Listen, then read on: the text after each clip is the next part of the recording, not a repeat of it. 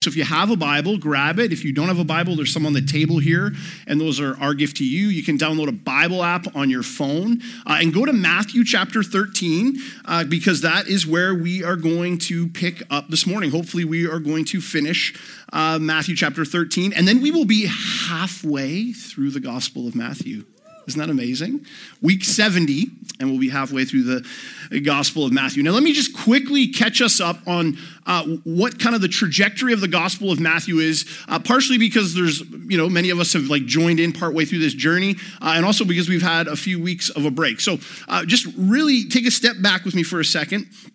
Matthew's goal in writing the Gospel of Matthew is not merely to give us facts about the life of Jesus. It's easy for us to look at the Gospels, Matthew, Mark, Luke, and John, and consider them biography. And in a sense, that is true. There's some biographical realities to the Gospel of Matthew, but his main goal, all the Gospel writers' main goal, is to not give us an abridged history of the life of Jesus.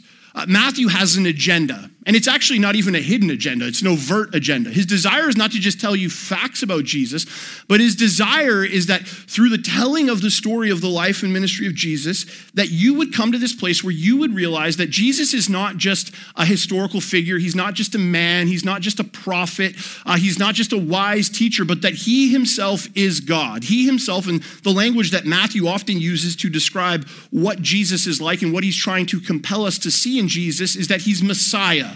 And that word Messiah means rescuer or redeemer. And so ultimately, what Matthew's trying to show us through this telling of the story of Jesus is that Jesus is the one who God sent. But he's not just the one who God sent, he's actually God himself in the flesh coming to rescue and redeem, to save a broken humanity, a broken world, to re- reconcile us, if you will, back to a right relationship with God. And there's a number of ways that Matthew tries to compel us to see Jesus in this light.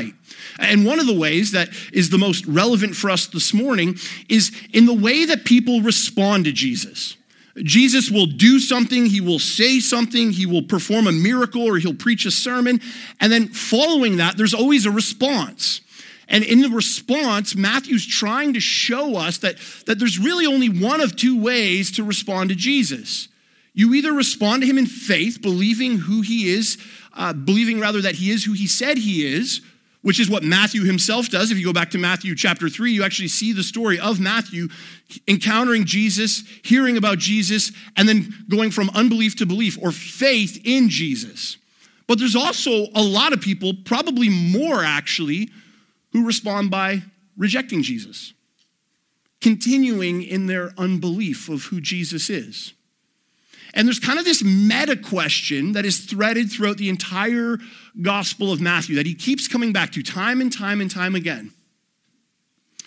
And it's a really simple question, but it's perhaps the most profound question. I'm a father of four kids, and I tell myself, or I tell my kids rather, that this is the most important question that they will ever answer in their entire life. So while it's simple, I believe it's deeply profound. And the question is who do you say Jesus is? Who is he? Who is he? And that's the question that we're going to get after this morning in Matthew chapter 13. Matthew is going to present to us Jesus in such a way that we have to answer, we have to wrestle with, we have to, we have to do something with that question who is he? Who do we say he is? So, Matthew chapter 13, if you have your Bibles, uh, head over there. Picking up in verse 53, here's what Matthew records. He says, When Jesus had finished these parables, he moved on from there. So, Matthew chapter 13, just a quick snapshot of the localized context of what's happening. Matthew chapter 13, Jesus had been sitting by the lakeside. He'd been preaching and teaching all these parables, telling people about what the kingdom of heaven is like. And now he's moving from the lakeside and he's going into the town. Uh, he's, he's going into the town where he was born. It's going to say in verse uh, 54, his hometown, which is the town of Nazareth. So, verse 54, Matthew says this coming to his hometown, he began teaching the people in their synagogue. So, what's happening? Jesus moves from outside of the synagogue, sitting down by the lakeside, teaching and preaching, giving parables about what the kingdom of heaven is like, and he moves into the synagogue. Uh, now, in the synagogue, this was the place, obviously, of corporate worship where a community would come uh, to worship. But, but it was more than that. It was also like the center hub of the community. Community, the community of Nazareth specifically was a really small community between two and four hundred people, roughly. And this was the place where people would gather. And it was not uncommon for in a synagogue uh, for people to uh, come and, and then have itinerant preachers and teachers, and they'd move from synagogue to synagogue to synagogue. So Jesus is in the synagogue and he's teaching and preaching. Now look at what he says, and and and this is what we need to see here. He preaches, but then not look at what he says, rather look at the response to his teaching. Because what we're going to see here, and the first thing that Matthew wants to show us about who Jesus is, is that Jesus is indeed God. So second half of verse 54 says this, and they were amazed. Where did this man get his wisdom and his miraculous powers? They asked. So Jesus comes into the synagogue, he starts to teach, and he starts to preach, and it evokes a response in the people who are hearing. They're amazed. Now, the word amazed is used a number of times by Matthew to describe people's response to his teaching and preaching. If you go, in fact, to the end of the Sermon on the Mount, Matthew chapter 7, as he winds down the Sermon on the Mount, the people's response is that they were amazed. Uh, another way to translate this word into English is the word astonished. Now, we need to be clear here about what this doesn't mean. What this doesn't mean is they were entertained, right? Like sometimes you guys are amazed at my teaching, right? what? okay, that's not what this is talking about. This isn't like, wow, Jesus, way to go. You were funny. You were eloquent. Uh, you sure knocked that one out of the park. Uh, that's not what Matthew's trying to describe for us. You see, there's something unique about the amazement that these people had, and it's, it's kind of hinted at or alluded to in the question that they ask Where did this man get this wisdom and these miraculous powers?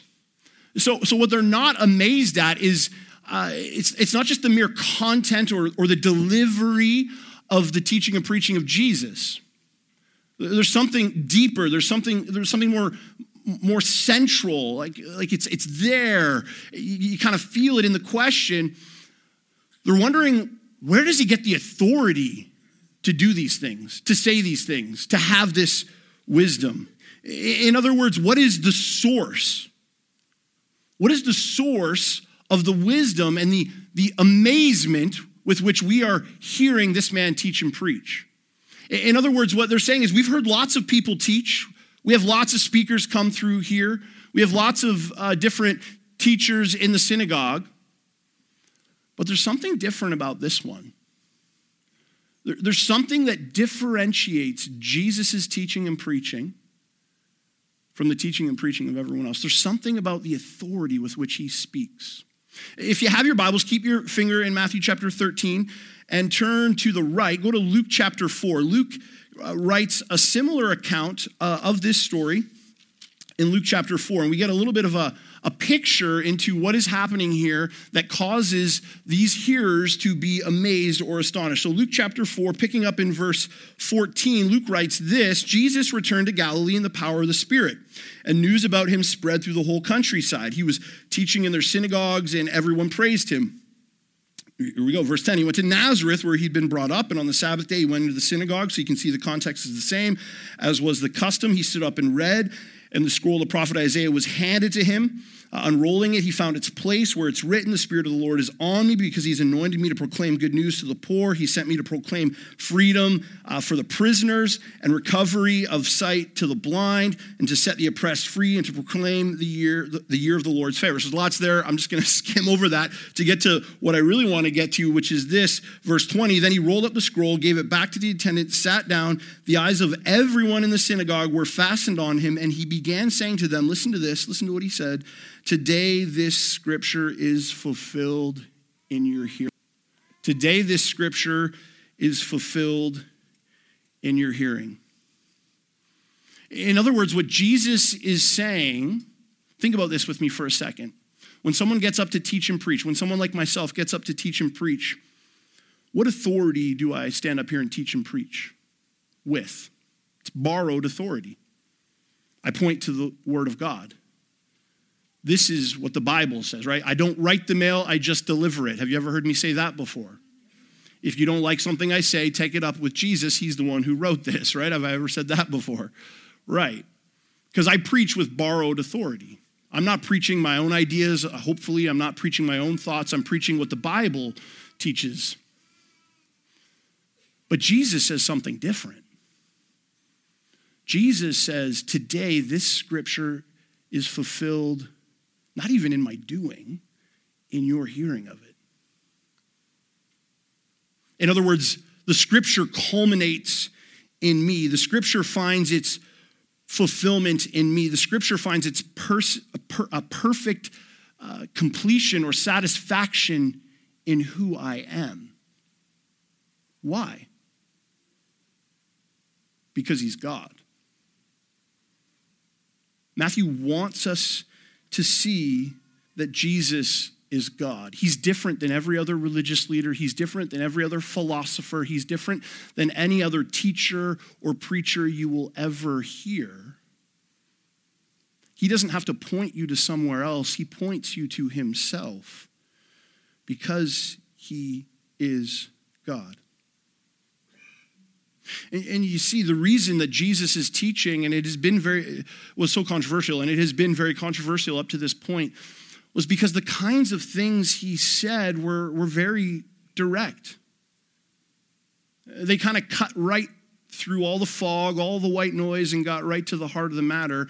And actually, just spoiler alert, go down to the end of the chapter, verse 57, the first half of verse 57. Look at what it says. Those who heard, it says, they took offense at him.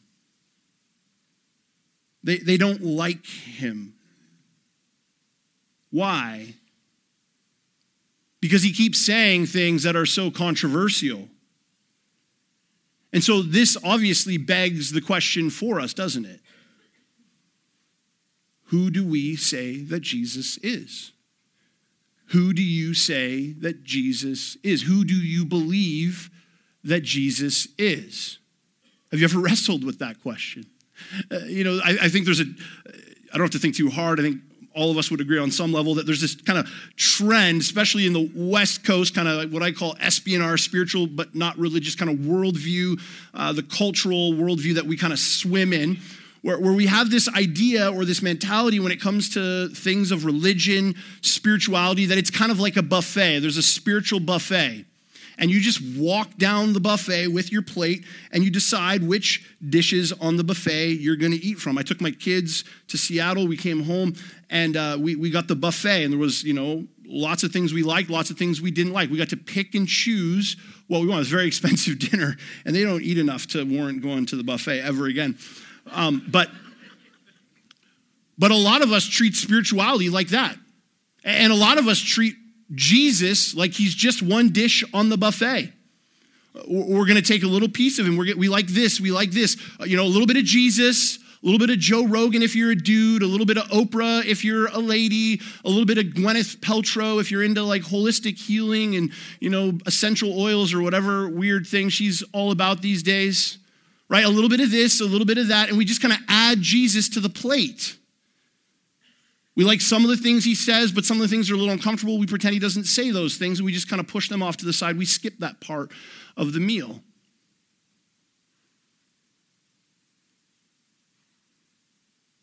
Here, here's the problem with that way of viewing Jesus he doesn't really leave room for that. He doesn't really give that as an option. He doesn't say he's one dish on the buffet, he says, I am the buffet. And in fact, he uses metaphors like that all the time, right? He says, I'm the bread of life. Whoever eats this bread will never be hungry again. You can eat at the spiritual buffet of McDonald's, or you can just eat here and be fully satisfied. In fact, in John's gospel, there's this incident where Jesus is performing miracles. He's, he's feeding people, he's feeding the 5,000. Many of you have heard this story before where he feeds the 5,000, and it's fantastic. There's lots of people around Jesus. They're really interested. He's a nice dish on the buffet. They're really liking what he's serving up on that day. It just seems to work really well for them. It's convenient. He's exciting. He's compelling. And so they follow him. They want to see, come on, Jesus, give us more bread. Do more miracles. Dance for us, Jesus. Meet our needs. Be the dish that we want to take from on the buffet. And they come to Jesus and they say, Can you make us more bread? And he says this crazy thing. He says, If you want to follow me, here's what you need to do. You need to stop eating from the buffet. He doesn't actually say that. This is like Chris paraphrase to make it fit with what I'm talking about here. He, he says, You got to stop eating from the buffet. You need to eat my flesh and drink my blood. Don't invite Jesus to your Christmas parties because he says stuff like that all the time. What's his point? His point is if you want me, take all of me.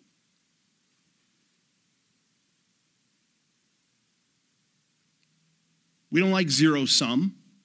We don't do that very well. We don't like all or nothing. We like buffet.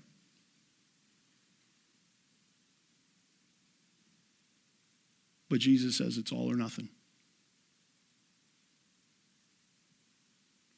Now, you can say that when you're not some religious guru, not some spiritual wellness advice columnist, but you're God. You're God. Who do you say Jesus is? Matthew says he's God. There's a second thing that Matthew says about Jesus. Continuing on, picking up in verse 55. So his hearers, Jesus' hearers, they're amazed. He says these things with great wisdom and he has these miraculous powers, and so they're inquisitive of him. And, and look at what they say. Isn't this the carpenter's son? They start asking all these rhetorical questions. Isn't this the carpenter's son? Isn't this uh, isn't his mother's name Mary? Aren't his brother James and John, Simon and Judas, and aren't all his sisters with us? Where did this man get all these things? What are, what are they doing here? Well, they're confused. They're, they're kind of confounded. Because on one hand, Jesus is teaching and preaching with, with such authority that he, he seems to be God, and Matthew's making the claim he's God. But then on the other hand, and this is the second thing that Matthew wants you to see about Jesus, you look at him, and he's not that impressive. And what Matthew's trying to show us here is that, yes, in every way, Jesus is fully God, but he's also a man. He's fully human. And that's what these these hearers of Jesus' message are, are asking. Well, where did he get this wisdom from? Like, he, he's, he's not as learned as we are. He doesn't know all the things we know. He, he doesn't have all the, the schooling that we have. How can he be smarter than us? How can he know more than us? Uh, they say, isn't he, you know, isn't he just the carpenter's son? Like, I remember, like, a few years ago, Jesus and his dad, like, didn't they build us that deck in our backyard? And now he's standing here in the synagogue claiming that he is God? This, this is confusing. This doesn't make sense. Isn't he, isn't his mother's name Mary? Uh, now, uh, you know, today when we talk about Mary, often Mary's talked about with awe and reverence. That's not how the name Mary would have been used in this context. Again, Jesus is in his hometown of Nazareth. Nazareth is a small town between two and 400 people. And if you're familiar with the birth of Jesus, the story of the birth of Jesus, which we just came out of at Christmas, Jesus was born to Mary. Mary was a virgin. And so Mary had kind of come to Joseph, who was her soon to be husband, her, her fiance, and said, Oh, I'm pregnant, but don't worry, I didn't sleep around. God got me pregnant. Well, well in a village of two to 400 people, uh, that word is going to. So Mary didn't have a good reputation in the town of Nazareth because nobody believed that story. Uh, so most people looked at Mary and thought she was, uh, you know, somebody who slept around. They thought she was an adulterer. And when they looked at Jesus standing in the synagogue teaching with such authority, This is what they were thinking. Isn't he the bastard son of Mary?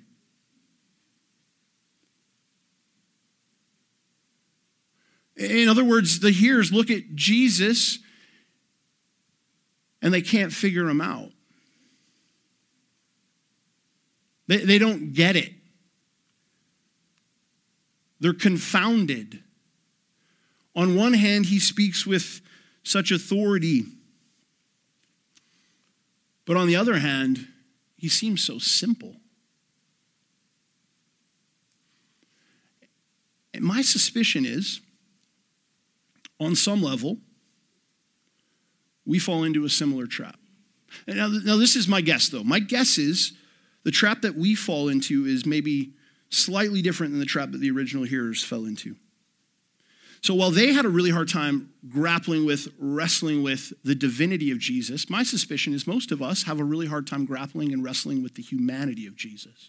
So, so if we were sitting there and we were uh, you know, asking the question that is being asked in verse 54, someone came to you and asked the question that is asked in verse 54, which is, Where did this man get all this wisdom and all of these miraculous powers? Where did Jesus get his source? Uh, what, sorry, what was the source of his authority? Where did it come from? Most of us, especially those of us who grew up in church, would say something like, Well, it's because he's God.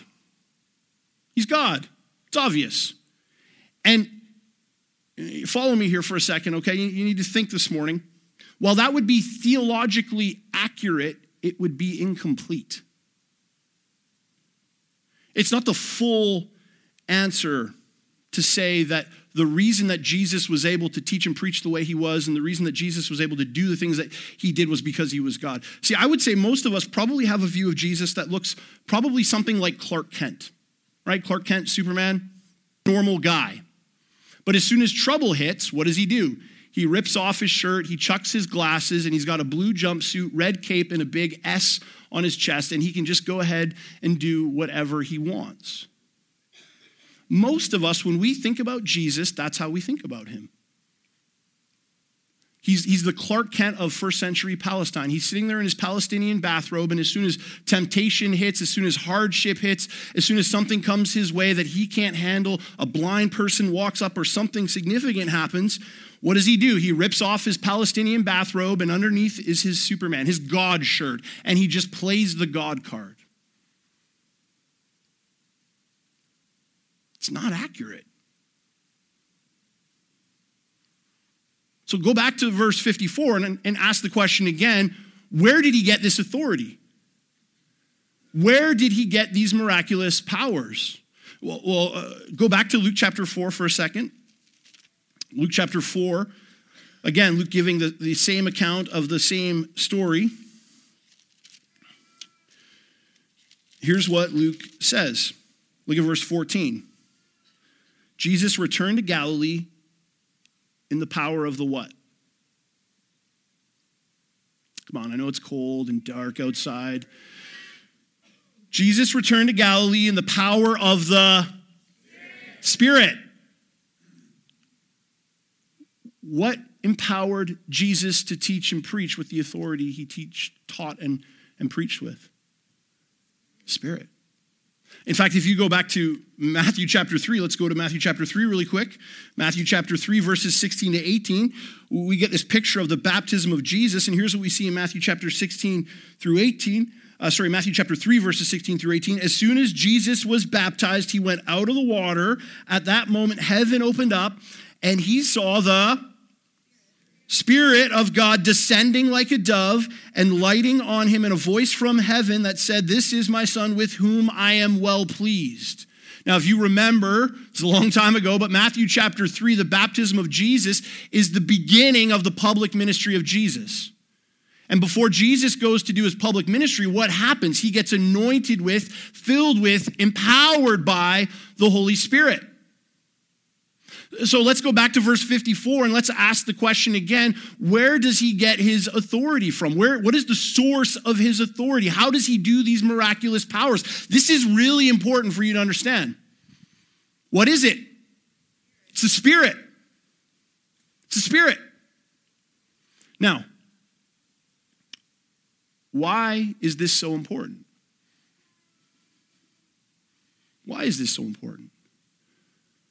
It's so important because it gives us a holistic picture of what Jesus is like. I mean, this is what we see in the New Testament. Again, uh, we're going to flip around a little bit more. Go to Philippians chapter 2. Philippians chapter 2, the Apostle Paul gives us this great picture of what happens to Jesus uh, in his incarnation. In Philippians chapter 2, here's what the Apostle Paul says in verse, uh, verse 6. He says, Who being in the very nature God, speaking of Jesus, did not consider equality with God something to be grasped or used to his advantage, it says in the NIV. Rather, he made himself nothing by taking the very nature of a servant, being made in human likeness, and being found in appearance as a man. He humbled himself by becoming obedient to death, even death on a cross.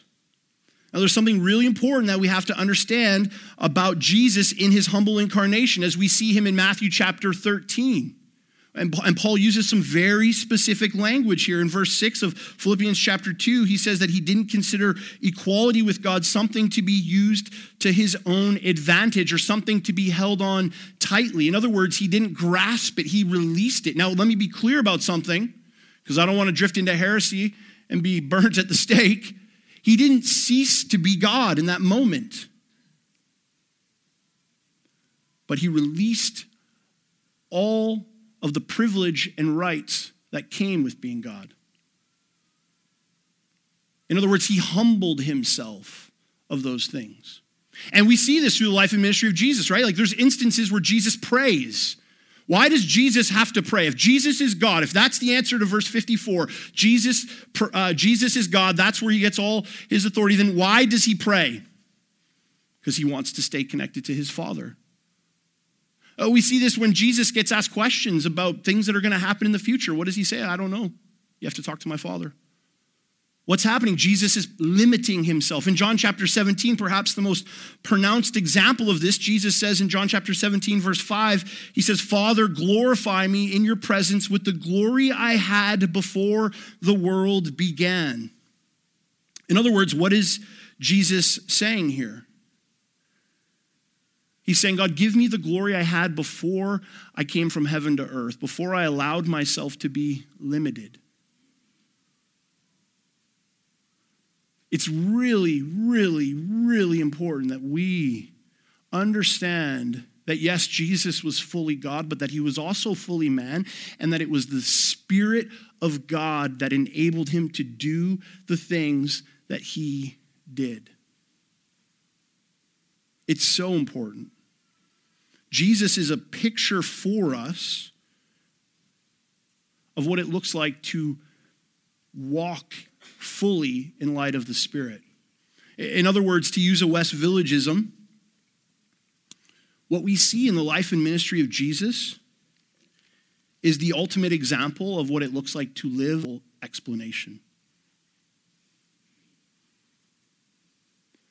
Now, why is this important for us? I mean, there, there's, there's a lot of reasons. I'm going to give us three this morning. Kind of have a sermon and a half crammed in here. First one is this when we diminish the humanity of Jesus, when we lessen the humanity of Jesus, when we answer verse 54 by saying, well, he did those things just because he was God, and we don't understand that it was actually the Spirit enabling Jesus to be obedient to the will of the Father. When we diminish Jesus' humanity, we diminish God's work in our very own lives. What do I mean? Well, it's easy for us to look at Jesus just as the hearers of this sermon that he was preaching in the synagogue in Matthew chapter 13 did, and look at him and completely miss the fact that it was an act of God's grace that was enabling him to do these things. I mean, think about this with me for a second. They were looking at Jesus, and again, they, they misunderstood Jesus in, in a sense in the opposite way that we did. They diminished his deity, we diminished his humanity. They're looking at Jesus and they said, well, because of uh, his humble beginnings, because of his background, there's no way this man could be God. What we tend to do is look at what Jesus did and say, well, because he's God, there's obviously he's able to do those things. And, so they miss out on the grace of God because they don't recognize that he is God. We miss out on the grace of God because we miss out on what God could actually do in our lives if we would humble ourselves and submit ourselves to the Spirit. Uh, so there's some of us who are sitting here this morning and we actually resonate with uh, some of these questions that are being asked of Jesus, right? Uh, we look at our lives and we compare them to the life of Jesus, and we're like, yeah, that, that sounds like me. We, we kind of come from humble beginnings.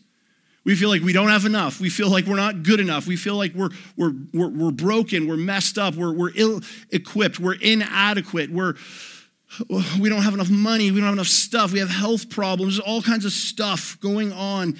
And we just feel unworthy.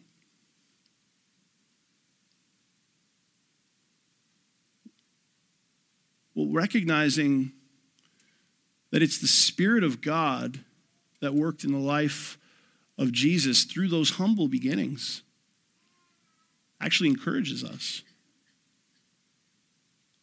We don't miss out on the grace of God when we recognize that it's the Spirit of God, not the godness of Jesus, that enabled him to do what he did. What we realize is that we too have been, we too have been uh, given a spirit of adoption. We too have been given the power of the Spirit. We too have been given new hearts. We too have been changed and transformed. We too have been given the righteousness of Christ. And so, no matter how broken we are, no matter how disheveled we feel, no matter how unworthy we feel, uh, the Spirit of God comes into our life and, and says, You know, if I work through Jesus in this way, I'm going to work in your life in a similar way. And some of us, we miss out on the grace of God because we don't recognize the humanity of Jesus. But then some of us miss out on the grace of God in a different way. We're not in the camp where we feel sorry for ourselves. We're in the camp where we think uh, we, have got our lives figured out. We're self made, we have enough, we have everything we need. And we miss out on the grace of God because we believe that we have somehow achieved the place that we're in. My guess in this room is that's probably more the case. And we miss out on the grace of God because we fail to recognize that every single thing we have comes from His hand. Where you were born, who you were born to, where you got to go to school, every opportunity, the fact that you have breath in your lungs in this very moment is a gift that God gave you. And when we fail to recognize the humanity of Jesus, we fail to recognize God's work in our own lives. There's a second thing, though. When we diminish the humanity of Jesus, we also diminish the work of God, not just in our lives, but through our lives. It's easy to look at the life and ministry of Jesus and say something like this. I've already alluded to the fact that we say this, but while he was God, I could never do what he did. And in one sense, there's some truth to that. We, we can never obey the Father in the same way that Jesus did. But my suspicion is that many of us use that as an excuse to not even try. So let me ask a question. If what empowered Jesus to do works of ministry was the Spirit, would you, if you were to take an honest, sober look at your own life, would you say that your life is one that is also empowered by the Spirit? Or another way to phrase this question to live the life that you're currently living, do you need the power of God?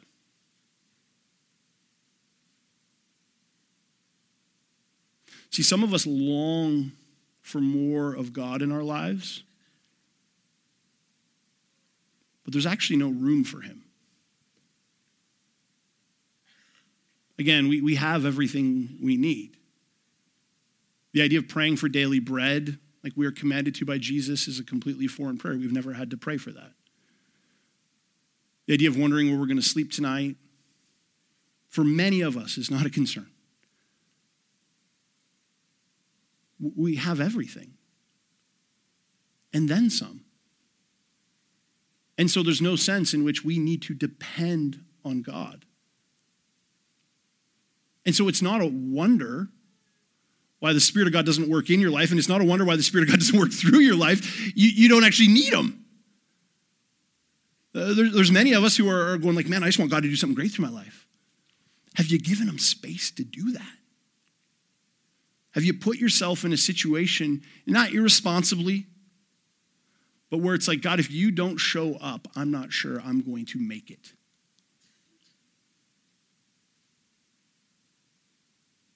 I promise you, you will pray more, you will trust more, you believe more, and you will see God work in your life in more significant ways. The third thing is this When we diminish the humanity of Jesus, not only do we diminish the work that he does in us, not only does he do, not only does it diminish the work that he does through us, but it also, we diminish the work that God does in his church. Uh, there is a reality that we have to face in this current moment that we sit in. And that is that for the first time in the history, I think, of the world, we are in what is called a post Christian society or a post Christian context, meaning this there have been pre Christian contexts where a missionary goes into a community where they've never heard the gospel before and they preach the gospel and the church is built up. There's been Christian contexts or societies where the church is established and it's a, a real thing, but then now there's what we call post Christian societies, and that's much of the Western world, Europe and Canada in particular. And there's two realities that we have to face with regards to uh, two issues, I guess, with regards to what it means to be the church in, the, in a post Christian context. The first one is this that the culture, and this isn't a surprise to anyone, but is growing increasingly hostile to the church. So before, what happens is, uh, you know, somebody grows up in the church, they turn 20, they leave the church, they get married, they have uh, kids, they turn 30, they come back to church because they want their kids to learn good morals and values. Well, now that's not the case. Now kids are not brought up in the church. They turn 30, they have kids, maybe even older than that, and have kids. And when they want their kids to learn good values, they don't say we should go back to church. They say make sure you keep your kids away from church. The exclusivity of Christ, the Christian sex ethic, some of these things, these are completely contrary to the cultural moment we live in. And so the culture is increasingly hostile towards the church. But here's the second thing, and this is the point that I really want to make with regards to what Matthew 13 is talking about. The church is becoming increasingly anemic, powerless, impotent in the face of the tidal wave that is secularism. Uh, Mark Sayers, who's a pastor in Australia and a bit of a cultural uh, anthropologist, says this in his book, The Disappearing Church. Much of the Western church is operating on the kinetic forward motion of previous moves of God, lounging on a platform built by the service and ministry of past and passing generations. However, the fuel tank is fast approaching empty. In other words, what Mark Sayers is saying is we keep rehashing old ideas, we keep trying the old things in new ways. Functionally, what he's saying here is we're just putting lipstick on a pig. But we're making little to no difference when it comes to seeing people come to faith in Jesus. The church is anemic, it's weak, it's impotent. A question that uh, the Spirit of God put in front of me last year that I'm carrying with me heading into 2020 that in many ways haunts me is this question What would it take to raise the dead?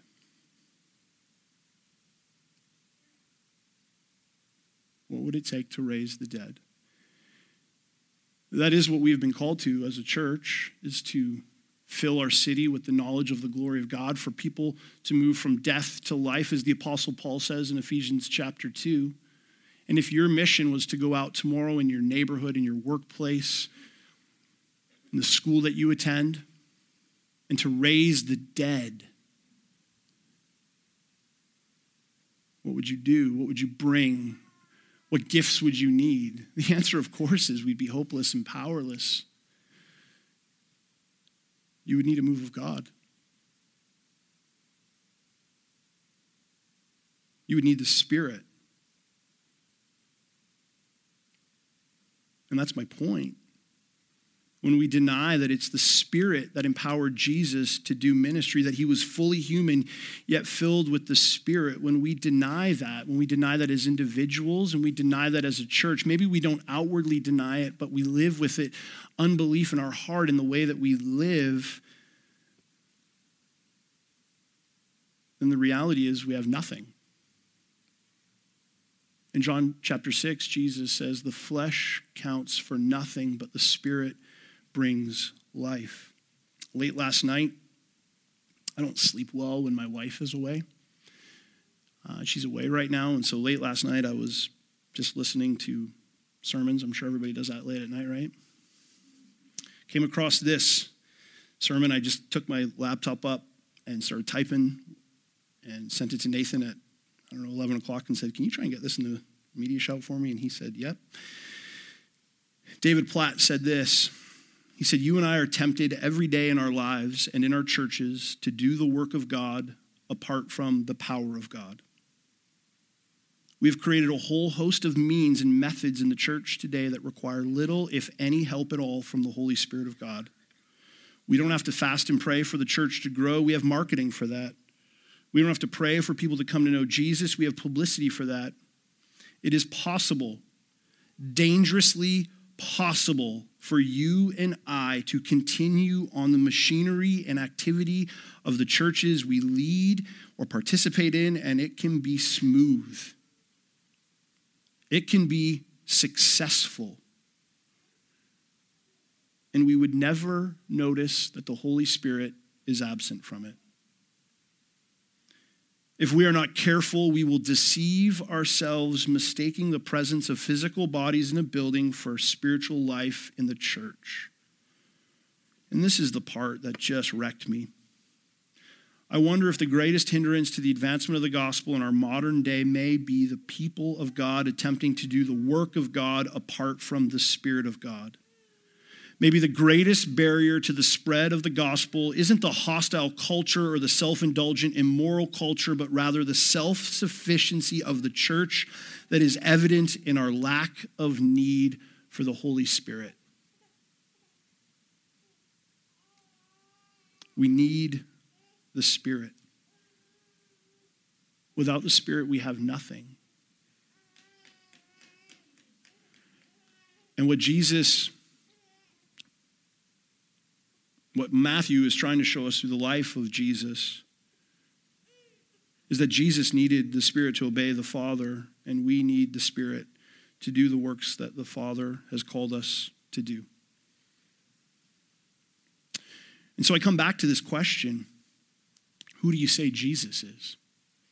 Because it's easy to pitch that question to the non Christian, to the person who's here visiting, to the person who's new to faith or on a faith journey, and say, man, you need to believe Jesus is God. And, and I, if you're here this morning, you're not a believer, you don't know Jesus, you're new, you're checking this out, or you're, you're hanging around with us and, and you're on a faith journey and you're, and you're just trying to figure it all out. I ask that question to you Who do you say Jesus is?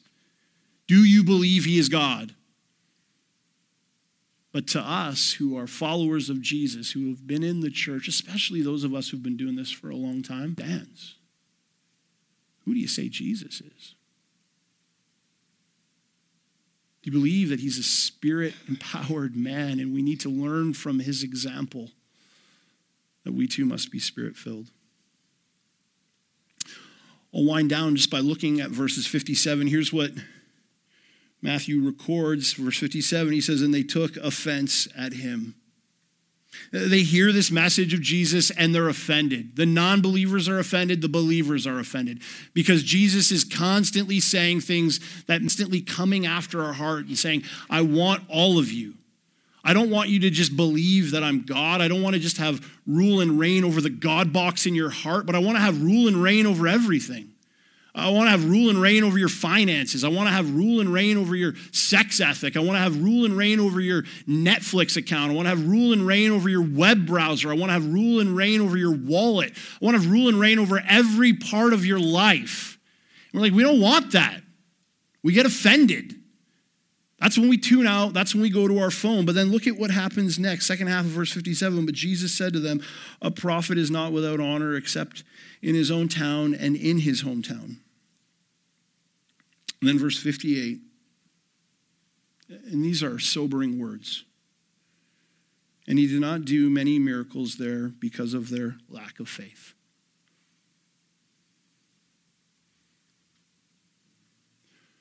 What happens? He leaves. In Matthew's gospel, this is the last time Jesus teaches in a synagogue.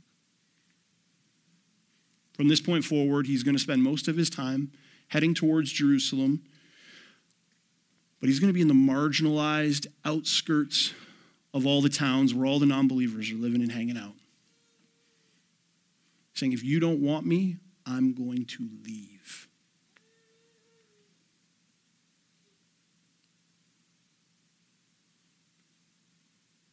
And so, again, the question who is Jesus? It rings so true and so relevant as we look at the fact that at some point, friends, he's going to leave. He's going to let you have what you want. If you're here and you're new, you're figuring this thing out at some point, he's going to say, okay, fine, you don't want to believe? That's fine. I've been pursuing you for a very long time. I've put people in your life. I've put this church in your life.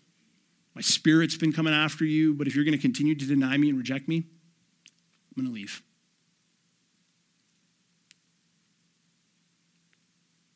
But he's going to leave the church. He's going to leave you. If you continue to live in denial of your need for the power of the Spirit, at some point he's going to say, Fine, have it your way. We see this in Revelation, where he takes the lampstand away from the churches that fail to love him.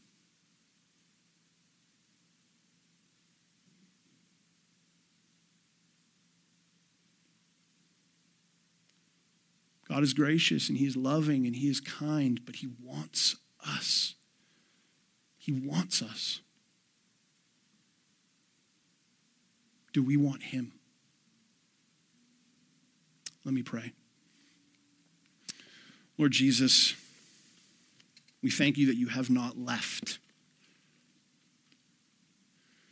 that you are long suffering, that you persevere despite our rebellion, our hard heartedness, our folly, our self sufficiency, the lies that we believe that we somehow don't need you.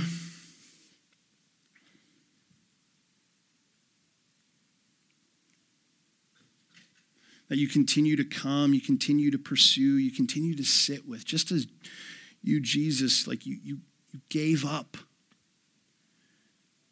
deity to come in the flesh.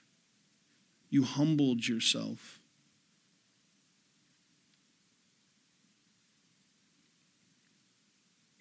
So, too, right now, are you patient with us?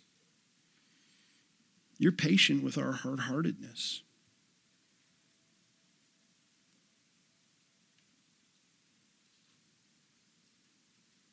Lord, I pray that we wouldn't treat that with contempt.